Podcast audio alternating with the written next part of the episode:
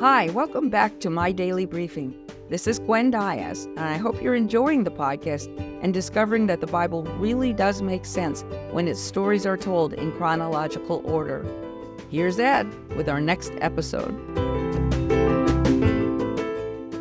Hi, this is Ed.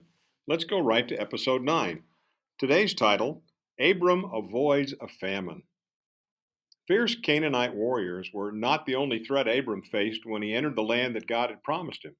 He arrived with his family, including his wife Sarai and his nephew Lot, and many servants, plus everything they owned, including flocks and herds and tents. Think about the size of that caravan. But as soon as they arrived, there was a severe famine. Abram discovered that the closest place to find any food was hundreds of miles away in Egypt. Instead of waiting for God to provide food or checking out what God wanted him to do, Abram decided to pack up and move to Egypt until the famine was over. But there was a problem. Abram's wife Sarai was very beautiful, so beautiful that Abram was afraid that the Egyptian officials might demand that she become one of Pharaoh's wives. Then when they found out that she was already married, they would probably kill him so that no one could accuse Pharaoh of stealing someone else's wife. So Abram came up with a plan. He and Sarai would tell the Egyptians that she was his sister. Well, this was partially true because she was his half-sister. The deceitful part was that she was also his wife.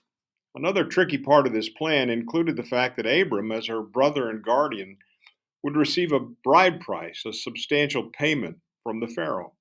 He would basically be profiting off of the sale of his own wife.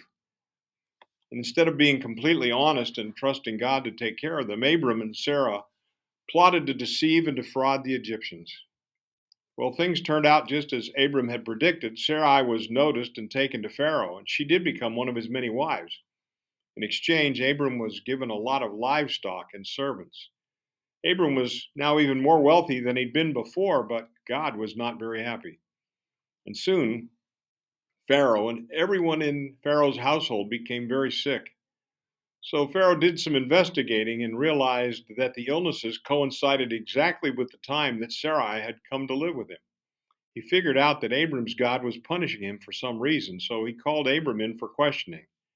When he found out what had taken place, he was furious.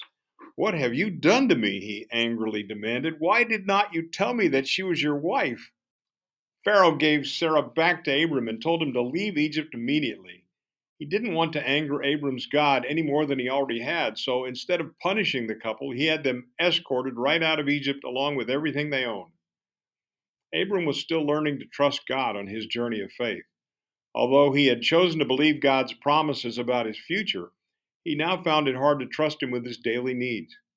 Abram had a long way to go before he could be known as a great man of faith. By the way, we will soon find out that the extra possessions he picked up in Egypt ended up causing Abram a lot of grief in the long run. Think about it. Do you sometimes take things into your own hands because you think you are helping God out? If so, what does that tell you about your relationship with Him? Do you sometimes find yourself trying to figure out ways to get around God's rules? Remember, your shortcuts will only make the rest of your journey more difficult. Psalm sixty-two, verse eight says this, "Trust in Him at all times, you people. Pour out your hearts to Him, for God is our refuge." Have a great day.